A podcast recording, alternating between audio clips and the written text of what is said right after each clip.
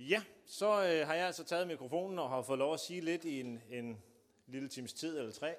Og øh, vi starter lidt hurtigt. Først så vil jeg starte med at sige, at vi er på vej til Rønne, øh, hele familien, øh, som øh, Anne hun nævnte med udsendelsesgudstjenest. Og det er vi selvfølgelig spændte på, men også super kede af, fordi at den her kirke, den betyder så utrolig meget for os. Øh, det må jeg sige, vi er bare helt vilde med jer. Øh, tangerende, at vi elsker jer, men jeg skal nok lade være at gå til yderligheder. Og så også efter, at øh, der er kommet et helt nyt øh, hold, om jeg så må sige. Øh, Anne, for eksempel, øh, den ene af, af det nye, de nye angriber, øh, som jeg er kæmpe fan af. Det må jeg bare sige, Anne. Det har jeg været lige siden, at jeg så dig i kirken, og du drillede første gang. Det, den øh, humor og det smil, du har, den er af en anden verden, og jeg er helt vild med den. Det er faktisk lige før, jeg får lyst til at blive. øh, øh, det kan jo også være, at du ser lyset og kommer til Rønne en dag. Og Christoffer, øh, har ikke mødt dig andet et par gange, men hold dig op en vidunderlig fyr, du er. Og så øh, vil jeg sige, at der er nogen, der har sagt, at du er ung. Det har du selv sagt. Du nævnte det, da du var oppe og præsenterede at du er ung. Slud og vrøvl, den åndelige modenhed og den, øh, det, den visdom, du har, det er, det er bare super. Og jeg vil sige, en af mine anden store helte, ud over Anne, Alexander den Store, han var vist heller ikke meget mere end 24, da han første gang ledte et kæmpe slag. Så jeg tror altså, du vil være en, en stor kriger her i kirken. Det vil være rigtig godt. Og, og det kunne jeg også godt tænke mig at blive og være med til at se. Men vi skal afsted. Og inden øh, jeg går i gang øh, sådan helt, så vil jeg lige præsentere mig selv. Øh, jeg hedder Karsten. Flere af jer kender mig måske, fordi jeg er gift med Helle. Men jeg er også øh, min egen person. Øh, Marcel. Øh, jeg er født og opvokset i Roskilde, byernes by. Og jeg har øh, arbejdet med lidt af hvert. Det var vist Adam, tror jeg. Hans mor sagde det ved formiddagsgudstjenesten, så det var perfekt. Tak for, at der altid er en Roskildenser blandt os. Øh, jeg har arbejdet med lidt af hvert. Lige nu, der er jeg pedel på Thomasskolen i Skovlunde. Og det er super arbejde. Det kan godt anbefales, i hvert fald øh, lige inden man skal pensioneres. Det, men det er rigtig, rigtig fedt. Man får lov at være sur og lugte lidt og være lidt besværlig hver dag. Det er... Men i oktober, der skete der noget ret øh, vildt i mit og i, i vores liv som familie. Det skulle fuldstændig forandre vores situation. Øh, jeg var på barselsårlov, og Helle og jeg, vi var for en gang skyld sammen afsted til en øh, konference i en vineyardkirke helt oppe i Sverige. Kørte i seks timer. Øh, uden, eller vi havde et barn med, men hun var på bagsædet og sov. Øh, de andre blev lavet noget andet. Øh, jeg havde egentlig ikke de store forventninger til den her konference, men lige da vi kom og væltede ind ad døren, lige sidste øjeblik, blev vi bare mødt med en utrolig åndelig atmosfære. Der var en så fed lovsang. Øh, på, øh, det, det rørte mig så dybt. Og da talen gik i gang, så var jeg øh, slået bagover. Ikke bogstaveligt, men sådan virkelig rørt. Og øh, der blev kaldt til forbøn, og jeg øh, måtte bare gå frem, væltede nærmest frem. Først så øh, kom der en, øh, måske har nogle af jer hørt den før, men I kommer til at høre den nogle gange. Men først så var der en, der kom og bad for mig, lagde armen på sin skulder nussede mig blidt, og sagde søde ting til mig. Det gider man godt. Og det gad jeg rigtig godt, så jeg blev ved. Jeg blev stående, og da også da han var færdig, så kom der en til. øh, og det var også rigtig rart. Det var nussen på den anden skulder. Jeg kunne godt have tænkt mig lidt på kinden, men det blev ved skulderen, og så sagde de nogle rigtig dejlige ting til mig. Og jeg havde ikke fået nok. Så jeg blev stående, og så kom den tredje, ligesom i et hvert godt eventyr. Så kom der en tredje. Men det var ikke en fe eller en prinsesse. Det var en stor mand, en stor svensker. Han lagde sin store lap på min skulder, og så begyndte han ikke at bede, så begyndte han at sige sådan ting, jeg skulle gøre. Han sagde, du skal tage det kald op, som du har lagt ned. Øh, du har været og er i en kasse, som du selv har puttet dig i, og andre har sat dig i. Og den skal brydes nu i Jesu navn. Det var, hvad han sagde. Og så sagde han, og du skal ikke rationalisere det væk. Du skal ikke tænke dig til løsningsmuligheder på en måde. Du skal bare gøre det. Og jeg vidste lige nøjagtigt, hvad han talte om. Det kan selvfølgelig være lidt provokerende at høre, øh, men, men jeg vidste lige nøjagtigt, hvad han talte om. Og jeg kunne ikke andet end overgive mig selv til det og sige, her er jeg Gud, brug mig. Hvis jeg skal sætte en label på den kasse, som han talte om, som jeg har været i, og måske er lidt i, så tror jeg, det er ikke god nok. Og i dag vil jeg gerne fortælle jer lidt om, hvordan at det har givet sig udtryk i mit liv, og hvorfor jeg alligevel kan stå her og være på vej til at plante en kirke, med en fast tro på, at jeg kan gøre en forskel, at jeg er god nok, og jeg kan bruge sig Gud. Og inden vi går videre, så kan vi lige øh, bede sammen. Gud, jeg beder om, at du vil røre vores hjerter i dag, at du vil vise os, hvor meget du elsker os, hvor meget vi er værd. Jeg beder om, at du vil åbne øh, vores hjerter også, så vi kan høre, hvad det er, du vil sige til os i dag. Jeg beder om, at alle må gå herfra virkelig opmuntret og fornyet i deres øh, indstilling på livet og deres syn på livet. Amen. Altså man skal altid have Bibelen med ved sådan en øh, prædiken selvfølgelig. Men inden vi læser i Bibelen, så vil jeg gerne lige øh, komme med en offentlig undskyldning. Det er også på sin plads en gang imellem. Og det er til alle jer, som øh, enten har været eller er øh, venner med mig på Facebook. Øh, et af de steder, hvor øh, vi alle sammen febrilsk forsøger at finde ud af, om vi er gode nok. Og det øh, ja, for et år siden, der valgte jeg at gå i krig med det her pseudoverdens paradis. Øh, jeg skal ærligt indrømme, at der var en lille smule politisk aktivisme i min lille kampagne der. Først advarede jeg i flere dage i forvejen. Talt ned. 5, 4 og så videre. Ned til 1. Og så kom lørdagen, hvor jeg postede i vildskab i 5 timer, om hvor fantastisk en far og ægte mand, ja i det hele taget supermenneske jeg er.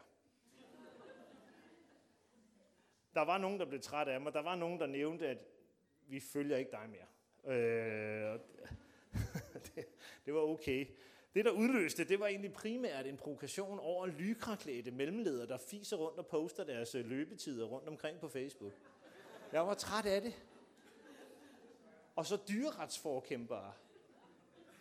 Nå. Altså ikke fordi jeg har noget imod dyr, de skal beherskes eller spises. De skal ikke på Facebook. Undskyld, hvis jeg har fornærmet med nogen. Nå, det var en af de afstikker, jeg ikke måtte for min kone. Undskyld. Nå, men det primære problem egentlig med Facebook, det er jo faktisk, at vi tror, vi finder ud af, om vi er gode nok. Man får aldrig rigtig svaret. Vi finder kun ud af, hvem der er bedst til at fremstille sig selv som god nok. Og i de fem timer sidste år, der var det mig. Nå, må vi hellere tage Bibelen. Øh, vi skal læse sammen fra øh, Matteus evangeliet, og vi kommer ind i historien lige efter, at Jesus han har givet en ordentlig skideballe. Der var ikke Facebook den her gang, så han sagde det bare i offentligheden til de byer, som havde forkastet ham. Og der står sådan her fra øh, kapitel 11, vers 25. Derefter udbrød Jesus, jeg priser dig, far, og himlens, himlens og jordens herre, fordi du har skjult det her for de selvkloge og overlegne. I stedet har du åbenbaret det for de ydmyge. Ja, far, det var din vilje, at det skulle være sådan, så fortsatte han. Alt hvad jeg har, det har jeg fået fra min himmelske far. Han alene kender mig fuldt ud, og jeg alene kender ham fuldt ud. Men den, som jeg åbenbarer faderen for, får også lov at kende ham. Kom til mig, alle I, som er trættet og tynget ned af byrder, og jeg vil give jer hvile. Tag imod det å, som jeg lægger på jer, og tag ved lære mig, for jeg er ydmyg og selvopoffrende. Så vil I finde ro i sjælen, mit å vil hjælpe jer, og min byrde vil føles let. Matteus evangeliet er historiens første bud på en målrettet reklamekampagne, her foretaget af Gud. Det er skrevet til jødekristne ret målrettet. Folk med en jødisk tradition, hvor kravene de er kæmpe høje lige fra barnsben. Krav til indlæring, krav til religiøs opførsel og, og fordømmelse af dem, som trådte ved siden af. For en jødisk dreng, der var heller ikke sådan med ligestilling, men for en jødisk dreng på det her tidspunkt, der var det skik, at han kunne Toraen udenad, når han var 12. Det er altså de fem mosebøger, som indeholder Israels tilblivelse og historie og alle lovene. Og så skulle han så leve efter dem og håndhæve dem over for andre. Og det, der beskriver, hvordan man skal klæde sig, sådan så andre kan se, hvor dygtig religiøs man er. Og hvilken straf man skal udstå, hvis man gjorde det, som der stod i loven, eller som der ikke stod i loven. Det er gamle, gamle love, og selvfølgelig var der nogen, der trådte ved siden af, og som skulle straffes. De blev stigmatiseret eller henrettet. Og det er den kontekst, at Jesus han taler i, og hans ord er ikke for de, hans ord er det ikke for de selvkloge overlegne, altså en religion, hvor man skal leve op til en hel masse, og man via regler og indlæring kunne fortjene sig til at tilhøre Gud.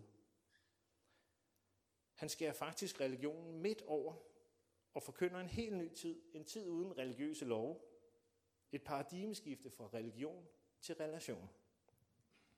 En guddommelig relation. Det er ikke så tosset endda. Jesus han kalder på de mennesker, som falder ved siden af. Dem, som bliver holdt nede af religiøse krav. De udskammede og mærkede. Alle dem, som er trætte og tyngede. Og dem var der flere af. Det var hårdt arbejde at skulle leve op til det. Faktisk stort set umuligt. I vores tid, nu her, der kan jeg også finde, der er selvfølgelig nogle love, som vi kan virke er gode nok. Men de krav og de øh, regler, eller hvad man kan sige, vi sætter op for hinanden, det kan være et kæmpe pres. Det er det i hvert fald for mig. Og det er kæmpestort. Vores børn, øh, de skal, når de er 14 år, så skal de vælge studieretning.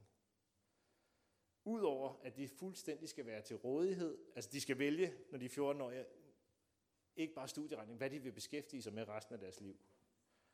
Det er i hvert fald øh, målet, og det ligesom forventes. Øh, og plus de skal stå til fuldstændig rådighed på Facebook og Snapchat og Instagram, you name it. Sociale medier, såkaldte sociale. Samtidig med, at de skal leve op til mode. Er I klar over, hvad mode det koster? det er jeg måske. Men nu er jeg far, og jeg kan godt blive skræmt. Hold da op.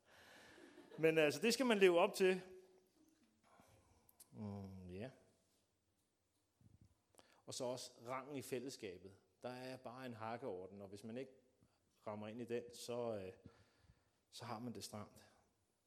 Voksne og unge, de skal være fuldstændig politisk korrekt og politisk afstemt. Vi skal dyrke vores krop, have en uddannelse og gøre karriere. Vi skal have et godt image. Vi skal passe ind i en social ramme. Og vi skal tage på spændende rejser. Nu øh, har vi jo børn i skole, og jeg kan jo godt se de rejser, at øh, andre, som jeg sammenligner mig med, det skal man lade være med, men de tager på noget mere spændende rejser, end, end, end jeg kan tilbyde min familie. Jeg kan tilbyde en tur til Rønne i en Balingo. ja, det er tageligt. Når man ser nogle af de andre forældre, de kan køre i en Tesla og rejse til Maldiverne. Ikke? Det er bare noget andet. Der er, der er så mange krav, og der er måske nogen, som er helt specifikke for dig. Nu er det bare mine, jeg læste op. Og mange børn, unge og voksne, de er rigtig gode til at navigere det her. Og finde ud af de udfordringer, livet byder. Men nogle gange, så rammer vi muren, som jeg vil vælge at kalde den. Og så kan vi føle, så kan du føle dig mislykket. Og i hvert fald ikke overlegen og selvklog. Og det er her, at ordene fra Jesus, kom til mig, alle I, som er trætte og tynget ned af byrder, og jeg vil give, give jer hvile. Det siger han faktisk til dig. Der er ikke noget mystisk ved det. Det er en invitation til en kærlig relation med ham. Det kald, som jeg oplevede i øh, Nordsverige, det er i Nordsjøbing, eller Nordsverige, Sverige er kæmpestort, det var bare sådan et stykke oppe, men, men det tog fem og en halv time. Øh, det var i virkeligheden ikke et nyt kald. Ham, der bad for mig, og som sagt, du skal tage det kald op, som du har lagt ned Fordi for 15 år siden, der oplevede jeg nemlig et kald til at plante kirke. Jeg fik endda rigtig mange opmundringer og ord med på vejen af andre ledere fra forskellige kirker. Og så forventede jeg, at det gik i gang. Jeg begyndte at læse på noget, der hed SALT. Det er frikirkelig teologi, kan man sige. Øh, men der kom mange forhindringer i vejen, for at det kunne lade sig gøre. Du er ikke god nok, kassen. Den voksede op omkring mig. Der var ikke rigtig nogen, der troede på mig, når det kom til stykket. Jeg var bare kloven. Det tænkte jeg selv, og det tror jeg faktisk også andre tænkte. øhm, det hjalp heller ikke på selvværdet, da min kone, hun, øh, hun blev præst og levede på en måde i den drøm. Skal ikke forstås som, at hun snuppede min drøm, men det kunne jeg føle. Og det, var, det er jeg ikke stolt af. Jeg blev misundelig. Det er lidt pinligt at stå og indrømme, faktisk. Øhm, og det affødte nogle stejle bakker i vores ægteskab, som jeg var skyld i. Øhm, jeg, jeg var flov, det kan jeg stadig være over det. Jeg synes, jeg er dårlig. Øhm, vi meldte os til noget parterapi, og det var hårdt. Jeg øh, var faktisk ved at udvandre mange gange, fordi der kom nogle sandheder frem. Mine svagheder, de blev fuldstændig blotlagt her. Og det allerstørste problem, det var den løgn, der hed, du er ikke god nok. Måske kender du lidt af det samme. Det kan snige sig ind på forskellige måder via andre menneskers ord.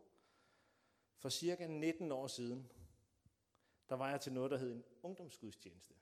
Det var der dengang. 19 år siden, tænker du så. Så gammel er han da ikke. Nej. Men altså, det var jeg. Det var en mega vild oplevelse for mig, for der havde jeg aldrig nogensinde oplevet en lovsang med trommer og elgitar og bas, og jo, sang havde jeg, men også sådan en sang. Det var så sindssygt, at jeg blev fuldstændig begejstret og gik i vildskab amok med at synge. Og, øh, altså, nu siger jeg begejstret, og der er nogen, der kan tro, altså det er ikke på sådan en jysk måde. Det var nærmest som en københavner. Jeg har sagt, at jeg fra Roskilde, det er sådan en mellemting, men det var næsten som en københavner. Det var, Gud er god, og så videre. Og det kørte bare derudad, ikke? Der var smæk på.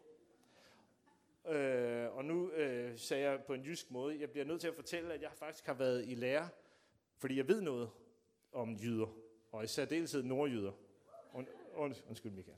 Nej, men jeg har været i lære i fire år hos øh, to øh, nordjyder, øh, tømmer, nordjyske tømmer. Det kan næsten ikke blive mere nordjysk. Og de er så skønne, men mega nordjyder. Lad mig sige det med det samme, de misbruger ikke det danske sprog. Det gør de ikke. Faktisk så kan det sådan på øh, en arbejdsdag, så kan der være et til to grønt, og så står der en tilbygning. Så jeg ved faktisk, hvad jeg snakker om, når jeg siger, at det var ikke på en jysk måde. Det var i vildskab. Jeg gik amok. Jeg dansede, faktisk. Og det lover jeg for nu af, det skal aldrig gentage sig. Men jeg synger med. Nå, men tilbage til historien. Den her ungdomsgudstjeneste, hvor jeg øh, var oppe og køre, det var så fedt. Så lige pludselig er en dejlig, elskværdig person bliver lige klappet på skulderen. Dik, dik. Sådan en som I. Jeg vil gerne i kontakt. Klap. Jeg vender mig om. Rigtig glad. Der har jeg tryk på, ikke? Der er virkelig ræs på. Så siger den her dejlige, elskværdige person til mig. Kunne det tænkes, undskyld mig, kunne du dæmpe dig en lille smule? Du overdøver musikken. Du synger falsk. Og du klapper i utakt. Au. Okay, det var ikke lige det, jeg havde regnet med, og jeg vil da indrømme, at jeg har grinet af det mange år efter. Det gjorde jeg ikke lige der. Det gjorde jeg ikke. Øh, der gik jeg faktisk ud og sådan var lige lidt slukøret. Og det, det påvirkede mig faktisk så meget til, at jeg absolut ikke havde lyst til at synge, øh, hvis der var andre til stede øh, efter det. Og i hvert fald ikke at danse. Øh, Det har jeg det okay med, skal jeg lige sige. Men, øh, men det, der, det var lidt svært, fordi jeg begyndte også i Vineyard. Og der havde jeg det lige en svær tid den første halve time, for de sang jo i vildskab. Det var hele tiden, de skulle synge en halv time til at starte med, og der var kun 30 mennesker, der startede. Man kunne næsten ikke undgå at blive hørt. Det var forfærdeligt. Jeg, jeg øh, fandt altid et eller andet snigersted, eller gik ud og drak massevis af kaffe inden. Øh, og så var der en bænk ned bagved, hvor jeg kunne sidde og brumme. Så blev jeg kæreste med Helle, min kone. Og når man så er kærester, så forventes det nogle gange, at man sidder ved siden af hinanden til gudstjeneste. det var frygteligt, fordi jeg kunne simpelthen ikke holde ud øh, det at synge. Og slet ikke, hvis der var far for, at, at de hørte det. Og øh, nu vil jeg jo gerne sådan for alvor score, så ja, jeg fandt ud af, hvordan man kan bare bevæge munden, og så øh, ligner det noget. Musikken var alligevel så høj, så jeg håbede ikke, hun kunne høre det. Men det var faktisk lidt svært. Det var meget hæmmende for mig, at jeg ikke øh, kunne synge. Så skete der det, Helle og jeg, vi ledte en netværksgruppe, og så stoppede ham, som lavede lovsang, eller vi skulle deles, og så øh, manglede vi en lovsangsleder. Og øh, jeg måtte jo tage ansvar øh, som lovsangsleder, så det, måtte, det måtte jeg tage mig. Øh, jeg lærte at spille guitar, sådan til husbehov. Øh, jeg lærte ikke at synge. Øh, men jeg ledte lovsang, øh, begyndte på det, jeg blev faktisk helbredt, kan man sige, indeni, til da jeg gik i gang med det, og da jeg oplevede, jeg, jeg vil det her. Altså, det handler om noget helt andet, end at synge rent, eller synge virkelig pænt. Så, øh, så jeg, måtte, jeg gik i gang med at, at lede lovsang der, og har gjort det i mange, mange år efter. Og har faktisk oplevet en kæmpe helbredelse ved den episode, der, der skete dengang, ved at jeg ligesom trådte ud i noget. Jeg synger stadig hammerne falsk. Øh, jeg kan ikke synge den samme tone, som jeg spiller. Øh, det hjælper, hvis Helle hun sidder ved siden af og bare brøler mig ind i øret. Så, så kan jeg øh, nogle gange ramme den. Men jeg tør nu. Det kan også være, at du har oplevet nogle skuffelser, som får dig til at tænke, at du ikke er god nok. Da jeg var 23 år, der blev jeg gift. Vi var unge, og ægteskabet var forholdsvis turbulent. En aften efter under et års ægteskab, der øh, kom min ekskone hjem, og jeg kunne mærke, at der var noget mærkeligt. Der var noget mærkeligt ved hende. Og jeg spurgte med det samme, om hun ville skilles. Og svaret, som jeg ikke havde regnet med, det slog mig fuldstændig i gulvet. Hun sagde ja. Og hun sagde, at hun havde fundet en anden. Øh, det trak fuldstændig guldtæppet væk under mig. Hele min verden blev revet sammen på et øjeblik. Jeg tryllede hende om at blive, hvilket er fuldstændig unaturligt for mig, eller var unaturligt for mig. Jeg lovede at tilgive alt, bare hun ville blive. Men det nyttede ikke noget. Hun var helt stålfast. Og min opfattelse af tilværelsen, der var fuldstændig ændret her. Jeg var såret så langt ind i hjertet, om du vil, som man kan blive. Jeg havde en stor følelse af forkastelse, og jeg blev fyldt med selvmedlidenhed. Og det var først, da jeg hørte de her ord, som jeg læste op nu, Jesus ord om at komme til ham, at jeg kunne komme videre. Jeg havde en, en stor åndelig oplevelse også i den øh, forbindelse, hvor jeg blev fyldt af en dyb indre fred. Ikke andet, bare fred. Og det helbredte min forkastelse med det samme. Måske kender du til den kasse, øh, som Jesus i sin kærlighed er ved at befri mig for. Det kan være helt andre årsager øh, til, at du befinder dig i den. Men ordet kom til mig, alle I, som er trætte og tynget ned af byrder, og jeg vil give jer hvile. Tag imod det å, som jeg lægger på jer, og tag ved lære af mig, for jeg er ydmyg og selvopoffrende. Så vil I finde ro i sjælen. Mit å vil hjælpe jer, og min byrde føles let det gælder også dig. Du er god nok. Og når vi bytter vores tunge, tunge byrder ud med den sandhed, så er jeg i hvert fald et vidnesbyrd om, at man får mod på at bruge sig selv og sit liv på at gøre en forskel. Man får mod til at tro på Gud. Han har kaldet ikke bare mig, men også dig. Til først og fremmest at leve den frihed, som han har skabt dig til. Men måske også et mere specifikt kald om at sprede hans gode budskab og kærlighed. Jeg er meget sikker på, at hvis du i dag ønsker at leve i den frihed, at Gud elsker dig og synes, du er god nok, uanset hvilken historie du bærer rundt på, og du overgiver din fremtid og dig selv til ham, så vil han også vise, hvilket kald han har for dig og dit liv. Da jeg stod der i øh, Nordsverige, i Nordsjøbing, og fik at vide, brød ud, du er ikke god nok. Og han brød kassen i Jesu navn. Og jeg overgav mig helt til Gud. Netop der var det, at jeg var fri til at erfare, erfare hvad det var, at Gud specifikt kaldte mig til.